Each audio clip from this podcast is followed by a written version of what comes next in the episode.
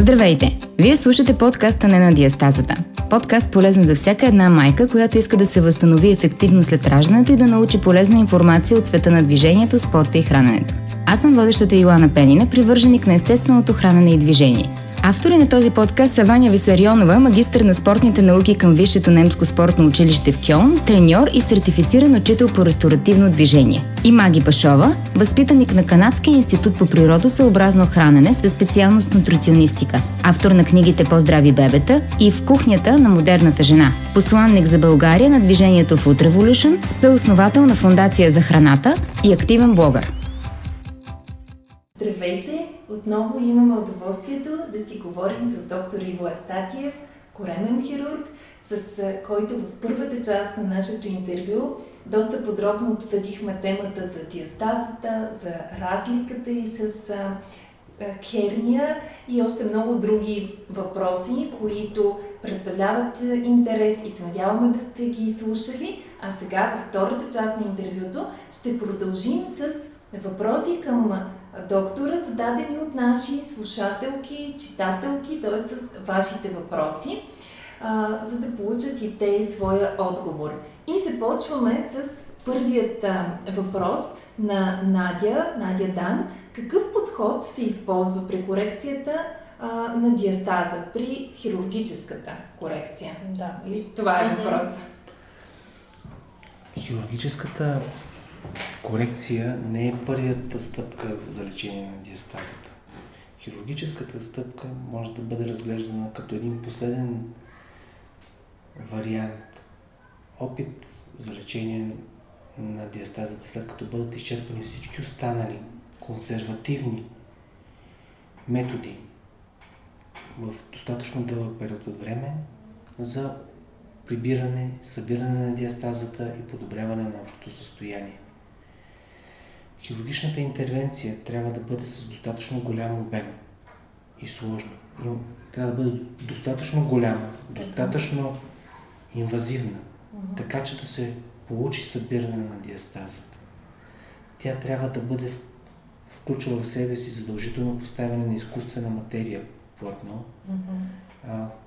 синтез, протезна мрежа, така. която да заздрави коленната стена след нарушаване на целостта на фасцията – следствие на оперативната интервенция.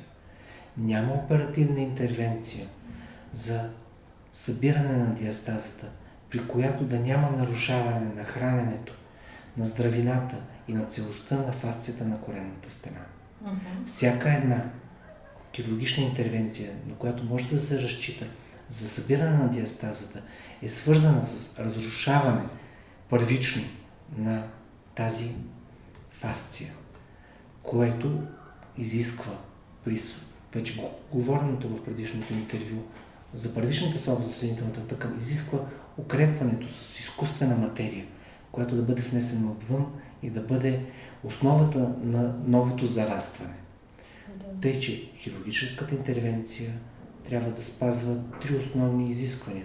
Да бъде достатъчно обемна като, като достъп, като обем, като обхватност спрямо диастазата. Не може да бъде направено от някъде да се хване малко, от друга не малко и да се твърди, че ще се получи Тоест ефект. се прави доста голям разрез. Се... Това ли казваш? Съществуват и методи лапароскопски mm-hmm. за овладяване на диастазата, но възможността при тях да бъде поставено платното на правилно място е по-малък. Yes. Считам, че правилният подход за лечение оперативно на диастазата изисква да бъде разрязана фасцията на коремната стена, бялата линия да бъде срязана, да. да бъде поставена протезна мрежа, която да бъде позиционирана зад основните структури на коремната стена, пред преперитониалната масна тъкан, извън коремната кухина, mm-hmm. над която протезната мрежа да бъде затворена диастазата, като се припокриват двете части на ламбото и чак след това да бъде търсен вариант за корекция и събиране на кожата. Защото при диастазата се разтяга както фасцията, така и подкожната масна тъкан, така и кожата. И Съществуват съществените рискове при лапароскопските техники, кожата да остане набръчкана, отпусната и увиснала, което води след себе си необходимостта и допълнителна а, корекция на кожата. Това са голям обем интервенция, голям обем хирургия като разрези, да. не че е изключително сложно. Има правила, които ако се спазват е безопасно. Но това е голям обем операция, с много разрез, с възможности от кръвозакупа, възможности от нежелани а, разрези по кожата, които да накарат хората да бъдат а, разочаровани от това, което а, им се е случило. Да. С други думи, на първо място апелирам да се опита с консервативни методи, с рехабилитация, с правилно хранене, с правилно движение, с правилна физическа активност. И чак ако не е възможно да се постигне задоволителен ефект от тези неща, тогава да се мисли за хирургична интервенция. Да. Но човек да си представя, че ще бъде не малък, не малка операция, не безобидна операция. Mm-hmm. А нещо да. сериозно. А сериозно, да. Да. Тук да, бих искала да добавя въпроса на Силвия Богданова, която нали, има малка диастаза. Въпросът е може ли да се оперира малка диастаза, но по-скоро това, което ти каза, че някой път и след операцията кожата остава увиснала. Тя казва, колкото и упражнения да правя и да тренирам, коремчето не се прибира. Тоест остава някакво малко коремче, някаква малка кожа, но това не означава, че една такава операция ще го прибере. Аз искам да коментирам нещо за, за нашата фигура и за годините ни. Ние се раждаме млади, растящи, променящи се и растем от 18 до 18. Някои хора твърдат, че порастват и до 25 30 години, в зависимост от генетичната основа. Така. След което започват естествените процеси на стареене, което е свързано с износване и намаляване на физическата сила, здравината на съединителната тъкан и постепенното отпадане на нашите функции. Ние не сме цял живот на 18, не сме цял живот на 20. И, и е хубаво да се опитваме да приемеме старостта като дар, който ни подготвя за това, че един ден ще си отидем от този свят. Няма как с напредването на възрастта да останем непроменени. Можеме по-дълго време да запазиме нещо, но след определена възраст възстановяване на предишни неща се случват по-трудно. Да. Тоест дори да някакво коренче да остане след независимо дали неоперативно или оперативно разбиране на диастазата, това е нещо да. вредно. Да. Искам да кажа, че трябва да се научим да си живеем и с белите коси, и с старостта, и с бръчките, и да приемеме това, че животът ни има начало и край. И че ние се променяме в, по този път. Да. Аз познавам Силвия, може би, не знам, Маги, ти дали ще се сетиш, но аз съм я виждала на живо в залата изглежда чудесно, според мен. И въобще няма никакъв корем, така че Силвия, не знам този въпрос, сигурно за някоя приятелка си го задава. Не, а, независимо за кой, все пак виждали сме и други момичета, които и след програмата с вече прибрана диастаза остава някаква кожа на бръчка, на която ги притеснява. В крайна сметка, нали, много по-важно е физиологически да са здрави и, и добре, а някои дребни, така чисто естетични а, неща, които остават все пак не, не бива да бъдат да. причина човек да се чувства как и да се замисля за някаква сериозна операция. Човешките очи са много интересен орган. Те и мъжките очи са много интересен орган. Те виждат това, което главата казва. С други думи, ако ние виждаме жената срещу нас красива и обичана и наш спътник в живота, това, че кожата някъде е отпусната, може би не е чак толкова важно. Отпуснатата кожа. Естествено, искам да задам и на Роси въпроса. Да, точно и аз и ти ли за него си седи пак в тази връзка? Ам, според теб, дали има чисто генетична обословеност за не плосък корем, когато го има при поне 4 поколения жени и може ли да се повлияе въпреки това от спорт и хранене? Тоест, знаеш, че има едни дами или жени, мъже, няма значение, имат една определена структура и нали, в нейния случай те всичките няколко поколения жени са с корем. Слабички, с тънки кръчета. Усещаш ли си, той има да. такъв тип жени? Да, и според теб това е генетична обословеност ли е и може ли да се повлияе?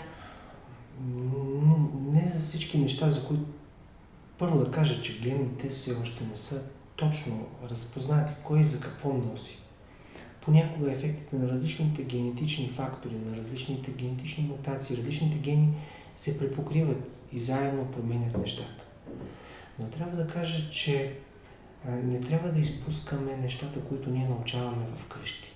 Научаваме от майките, от родителите си как се храниме. Научаваме се колко да спортуваме. Дали да си мием зъбите с лявата ръка или с дясната. Ние копираме своите родители. Mm-hmm. Дори да не го желаем, подсъзнателно. Знаете ли колко пъти съм се хващал, че правя неща, които моят татко е правил и аз съм му се сърдил.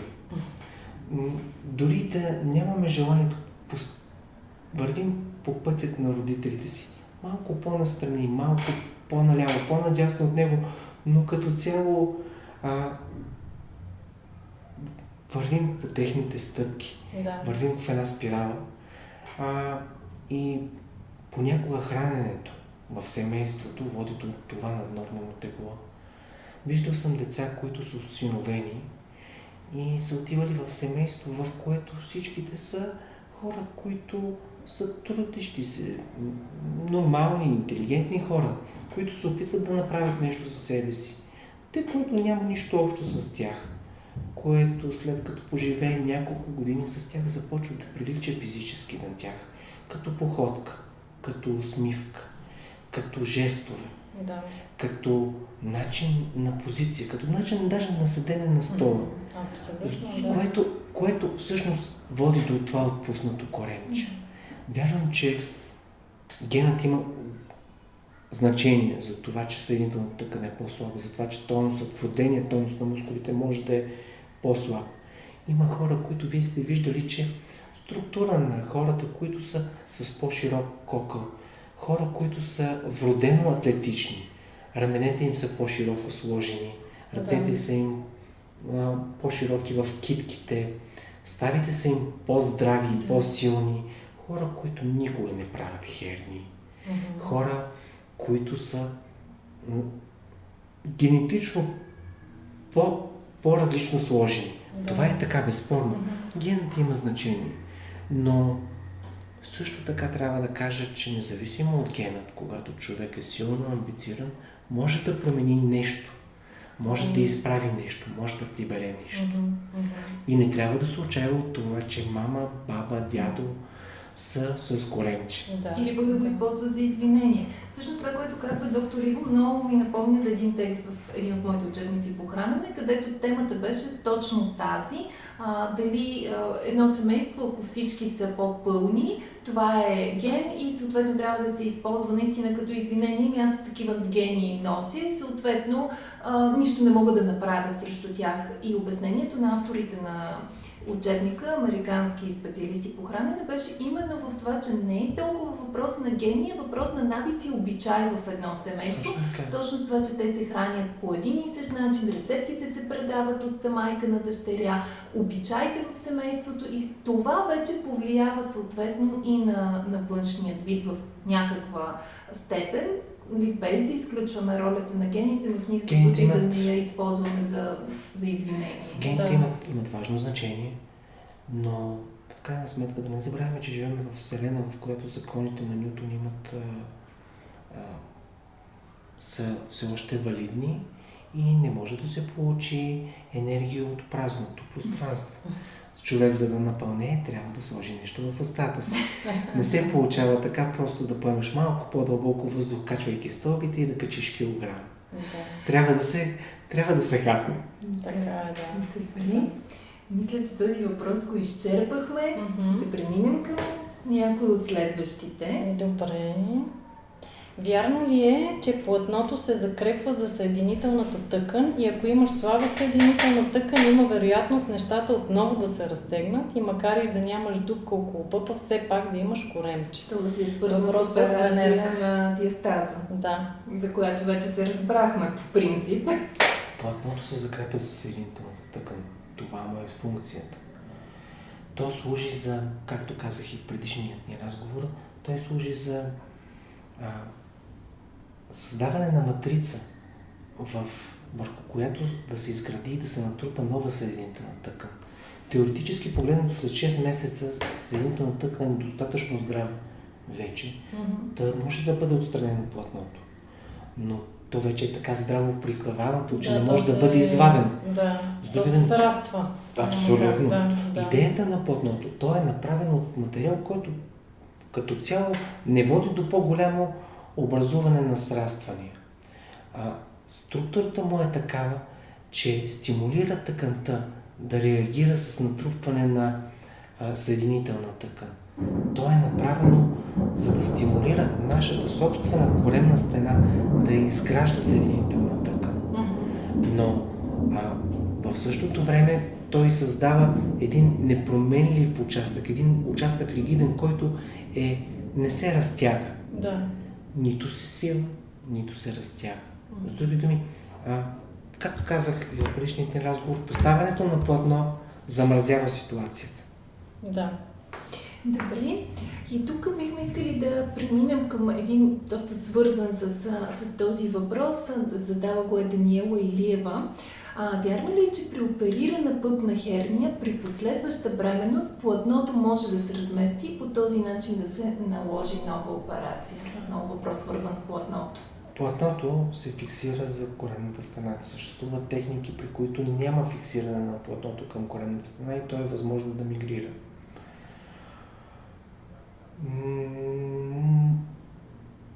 Шансът за рецидив, за нова поява на херния съществува след раждането. То не се дължи на разместване на плътното, а се задължи на появата на дупка, която да е ново сцепване на фасцито. Обикновено хернията не се при правилно поставено плътно, хернията не се появява на мястото, което е поставено плътното, а се появява на мястото, до което е поставено плътното.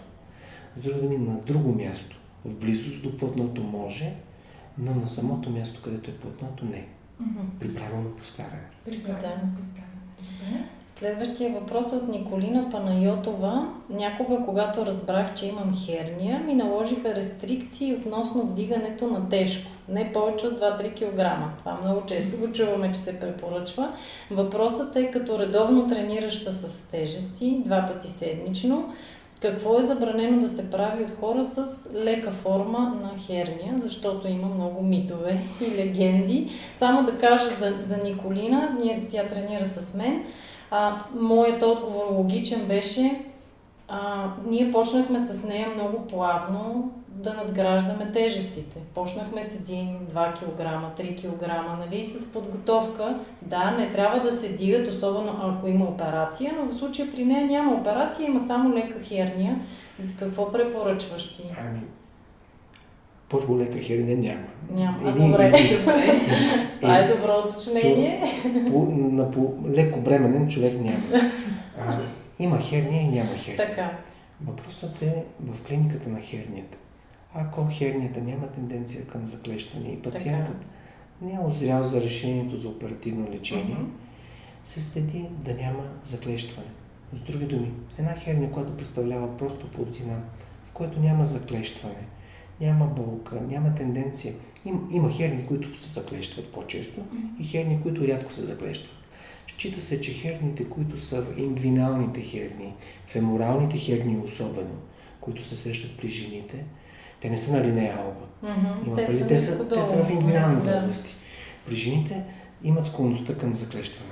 те винаги, когато се оформи хернията и когато напусне отворът на ингвиналният канал, се препоръчва оперативно лечение винаги. Mm-hmm. И трябва да бъдат оперирани, за да не се получи заклещване. Да. Само по себе си, както говорихме, хернията не е страшна. Mm-hmm. А, това, че нещо излиза навън, щом се прибира обратно, не е страшно.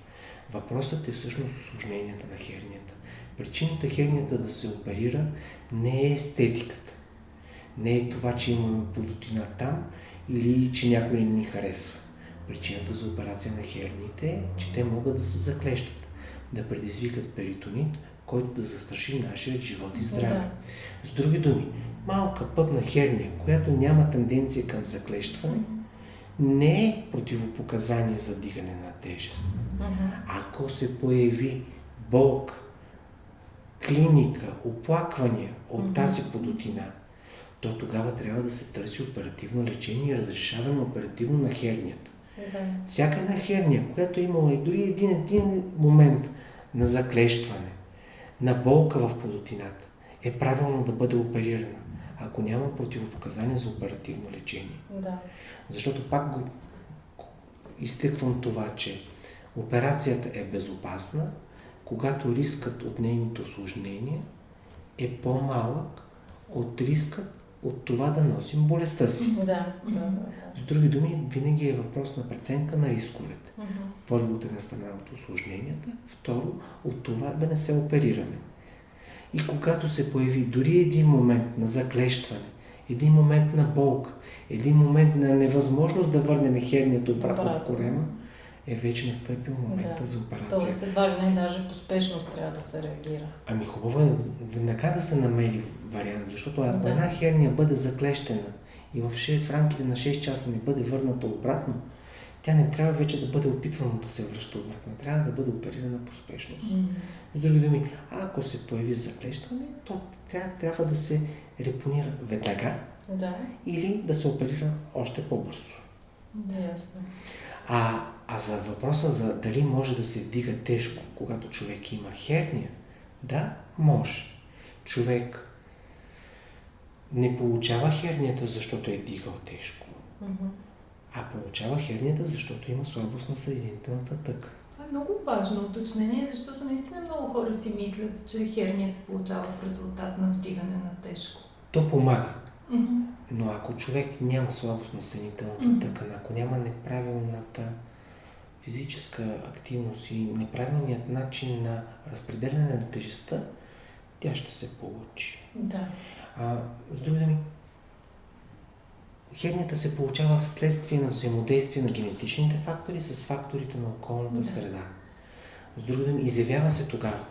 И това, че един човек има една херния, това не означава, че няма да се случат и други.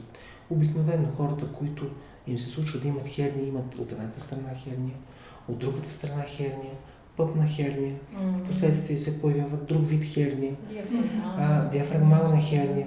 Всичките тези неща, те са, те са съпътстващи неща. Обикновено херниите се срещат при хора, които имат проблеми с очите, астигматизъм, късогледство, далекогледство, лесно изкълчване на ставите.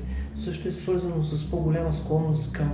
А, той е цялостен комплекс на, на, на недостатъчност на съединителната Да. тъкан. Хората, които имат херни, обикновено имат и разширени вени. Вие сигурно сте го забелязали да, това. Да.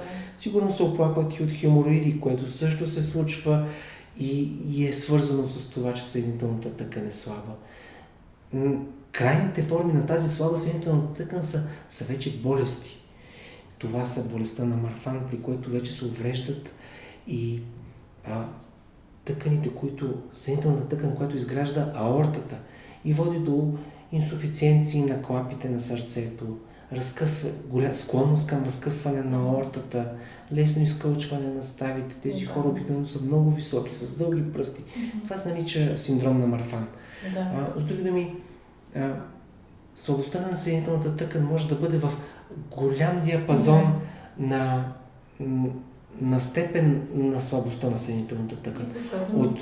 И, на, и съответно на проявата. Някои хора могат да имат просто херния или отпускане на коремната стена, а други могат да имат сериозни живото застрашаващи дефекти на съдовете. Ясно. Аз предлагам да върнем така разговора в една по... По-тривиална, да. По-тривиална. И отново към упражненията, понеже говорихме, може или не може да се вдигат упражнения при а, херния. Да се дига тежко. Да се дига тежко. Може да се дига тежко. Може да се дига но, тежко. Но, преди... с внимание, но с внимание за симптомите на заклещане. Да. да. А, по отношение на а, диастазата, а, там а, по принцип а, ние с Ваня казваме, че не е добре да се правят определени упражнения, като класическите коремни преси, планкове, нали така, Ваня да, които, тези упражнения, които създават а, вътрекоремно налягане, за което коментирахме. Това е въпрос на Кристина Ковачева. Има ли упражнения за корем, които със сигурност биха навредили при диастаза? вътрекоремното налягане. Да, тези, които увеличават и продължително увеличаване на вътрекоремното налягане, със сигурност ще увеличи диастазата. Uh-huh. Всъщност идеята е, че ние трябва да дадем време на съединителната тъкан. И време и на хормоните, и на нейните фактори, и факторите на обратното развитие на след раждането да подействат. И увеличавайки вътре коленото налягане също като при бременността, ние не спомагаме за, за затваряне mm-hmm. на тази диастаза. Да. Тъй, че трябва може да се мисли mm-hmm. с логиката кое е довело до тази диастаза и да се стремим да не правиме неща, които да повтарят да. тези фактори. Следващия въпрос отново е свързан на Анета Дончева. Носенето на бебе в слинг раница отпред, лоша идея ли е при минимална диастаза? Нали? Предвид, че поне моята логика е такава, като го носиш бебето, пак създаваш малко или много, натискайки корема отвън навътре. Ам... Дали създава не съм се замислил в интерес на истината за да. въпроса за, То, за Няма как и да знаем отговор на всички въпроси. Нали? Да, за... Лично според мен, ако човек е достатъчно физически подготвен, да. така че носенето на бебето отпред на корема да не води до увеличаване на вътре коремното налягане, mm-hmm. което ние го усещаме. Да. Защото то винаги да, е свързано с, с, с, с, с едно затруднено дишане, защото в крайна сметка ние дишаме основно с диафрагмите си. Да. Като цяло а, увеличеното вътре колено налягане, ако човек е достатъчно трениран, не би трябвало да му пречи. Добре.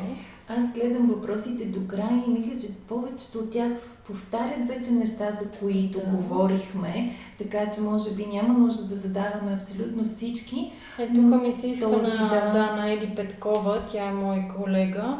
А, първата част вече сме отговорили. Втората част от въпроса е дали имаш наблюдение какъв процент от хората се връщат повторно при вас. И ако да, след колко време средно. Тоест, ако примерно има операция, предполагам, mm-hmm. това има предвид. Случва ли се да се връщат пак хората с оплаквания? Рецидиви. Рецидивите на херниите. Рецидиви на херниите се случват Проблемът с това е, че човешката природа е такава, че когато не получиме удовлетворяване на потребностите си на едно място, ние търсиме на друго място. И истината е, че трудно можем да кажем колко процента от нашите пациенти mm-hmm. им се случват рецидиви. Трудно можем да кажем колко процента от хората прибират диастазата, ако те не се върнат при нас. Mm-hmm. С други думи, за съжаление в България като цяло и оперативните техники и хирургичната консуматив и а, колегите като, и като хирурзи са качествени на много добро ниво в световен мащаб, не само за Европа. Да дори и интервенциите, които се правят и подходът към лечението на хората е много на европейско ниво. Това, което в България липсва е национална статистика, която да ни даде истинските резултати в България. Да. С други думи, а, трудно можем да кажем със сигурност всички мои пациенти имат рецидив или нямат рецидив. Да, защото не можем да проследим дали този човек е отишъл при друг колега да. и там не се е случило да му бъде правена операция. С други думи, изказвания от типа този метод няма рецидив в България е малко неправилен, а, защото а, се губи, ня, няма обратна връзка, която да е сигурна. Няма начин по който да проследим пациента. Няма, няма механизъм по който това да се случи в България. Няма национален регистр за тези неща. Добре, но бихме ли могли да кажем, че ако един пациент си направи операция, а не предприеме никакви други стъпки, за да промени тези фактори от средата, за които си говорихме, да се движи повече, да спортува или да се... Той ще напълне. Да, че той ще бъде по-предразположен към, към, към рецидиви. Рецидивите ли? Вижте, а, рецидивите са комплекс от фактори. Причината за рецидива не е само, може да бъде не само а, генетичната предиспозиция. Mm-hmm. Причина за рецидива може да бъде проблем в постоперативния период, осложнения, mm-hmm. кървене, неблагоприятни фактори, като настъпили в неподходящ момент заболявания, които да увеличават вътрекоремното налягане.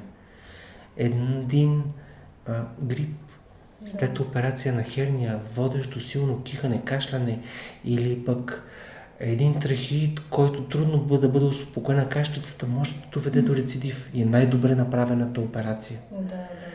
А, със сигурност неправилното движение, а, неправилният режим, изпускането и надаването на нормално тегло, увеличаване на вътрекоремното налягане в постоперативния период може да доведе до рецидив. Mm-hmm но те са различни фактори и всеки един трябва да бъде оценяван по-отделно. Трябва да знаете, че има много сериозни заболявания, които изискват да бъдат проконтролирани преди операция за херния. Счита се, че операция за херния не би трябвало да бъде правено, ако има данни за увеличено вътреколемно налягане. Защото заболявания като тумори на дебелото черво, като а, обструкция на простатната жлеза, заболявания, които карат пациента да, да увеличава вътрекоремното налягане, които да бъдат неразпознати преди операцията за херния или преди операцията за диастаза, със сигурност ще доведат до това, че в постоперативния период ще се получи рецидив. С други думи, идеята за оперативно лечение е, че той трябва да бъде избран, когато му е момента, така. да бъде правилно подготвено. С други думи, да бъдат изключени всичките възможни фактори за увеличаване на вътрекоренното налягане. Да бъдат решени, да бъде решен въпроса с наднорменото тегло. И чак тогава, когато вече всичките консервативни методи за овладяване на вътрекоренно, повишеното вътрекоренно налягане бъдат разрешени, бъде доказано, че няма тумори в корема, бъде доказано, че а, или бъдат решени туморите, бъде доказано, че няма тумори в дебелото черво, тумори в стомаха, тумори в, в пикошния мехур, когато всичките причини за вътре, повишено вътрекоремно налягане да, да. бъдат изключени, чак тогава да се предприема решение. С други думи, това не е решение от днес за утре. С други думи, днес решаваш, ще си направя операция и утре се оперираш. Необходимо е да бъдат направени ред изследвания, които да покажат, че шансът за рецидив е малък. Mm-hmm. И тогава да се предприема. Да. да, когато говорихме с вас на предните въпроси, когато говорихме какъв да бъде оперативният метод, е, че това е много сериозно начинание. И за да бъде направено както трябва, трябва да се започне от А и Б. Да се да. търсят причините, да се из... намерят всичките възможни причини за повишено вътрекоремно налягане и ако те не могат да бъдат овладяни по други методи, чак тогава да се оперират. Да. да, може би наистина като заключение от всичко, което си казахме, отново да повторим най-важния извод, че тук не говорим за някаква козметично-естетична операция, както може би си мислят някои, а за нещо доста по ако бъде, прав, ако бъде правена както трябва да. операцията за диастаза, е сериозна операция. Да. Като цяло, тя по смисъла си е козметична, защото самата диастаза си говорихме с вас, че не води до застрашаване да, на човешкия живот. Разрешава се козметичен проблем, но като обем е сериозен. Uh-huh. Тя е козметична операция, uh-huh. но е сериозна като обем. Да. И затова по-добрият вариант преди да се стигне до нея е наистина да се опитат, както ги нарече доктора, консервативни методи. Консервативни методи, защото ние хирурзите сме радикалните хора, които използват радикални и остри методи. да. Да. А, още два въпроса само и приключваме. Мисля с тях да приключим. Единият е отново от а, Силвия Богданова, която след това го добави. Ам, как, по какъв, а, какъв метод използваш ти за установяването на диастаза? Дали само с палпация, ехограф, а, снимка? Теоретически погледнато най-добрият метод за установяване на целостта на фасцията, uh-huh. Който да го обективизира реално, е ядрено-магнитният резонанс. Но този метод е скъп и освен това изисква да има познаване детайлно на анатомията на коленната стена, за да не стават инциденти. Защото наскоро имах пациентка, която е диагностицирана в Великобритания, да. която си бяха казали, че има херния. При прегледа се установи, че няма нито суpraумбиликална, нито умбиликална херния, а има просто диастаза. С други думи, методите, образните, дори най- с висока достоверност, са много зависими от човекът, който ги прави. Mm-hmm. И този човек, това разположението му по света, не е гаранция за това колко е вещ в тази област. Да, ясно. Добре. И последно един въпрос, който според нас двете е малко извън, а, а, извън диастазата. Да.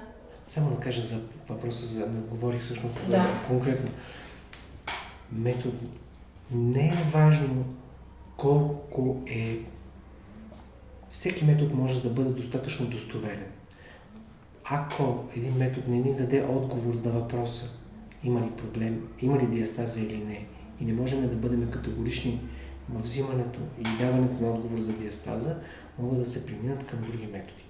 Да. Такива методи могат да бъдат ехографията, така. такива методи могат да бъдат ядрено-магнитният резонанс, но са много зависими от човекът, който ги изпълнява и от а, самият апарат и от ръката. Това също да. е апарат. Да. да. Тоест палпацията също Палпа... е начин. Палпацията е достатъчно добър начин да. при подходящи хора. Да. Това беше всичко от нас, нали, Маги? да, мисля, че изчерпахме повечето въпроси и че получихме доста подробни и интересни отговори.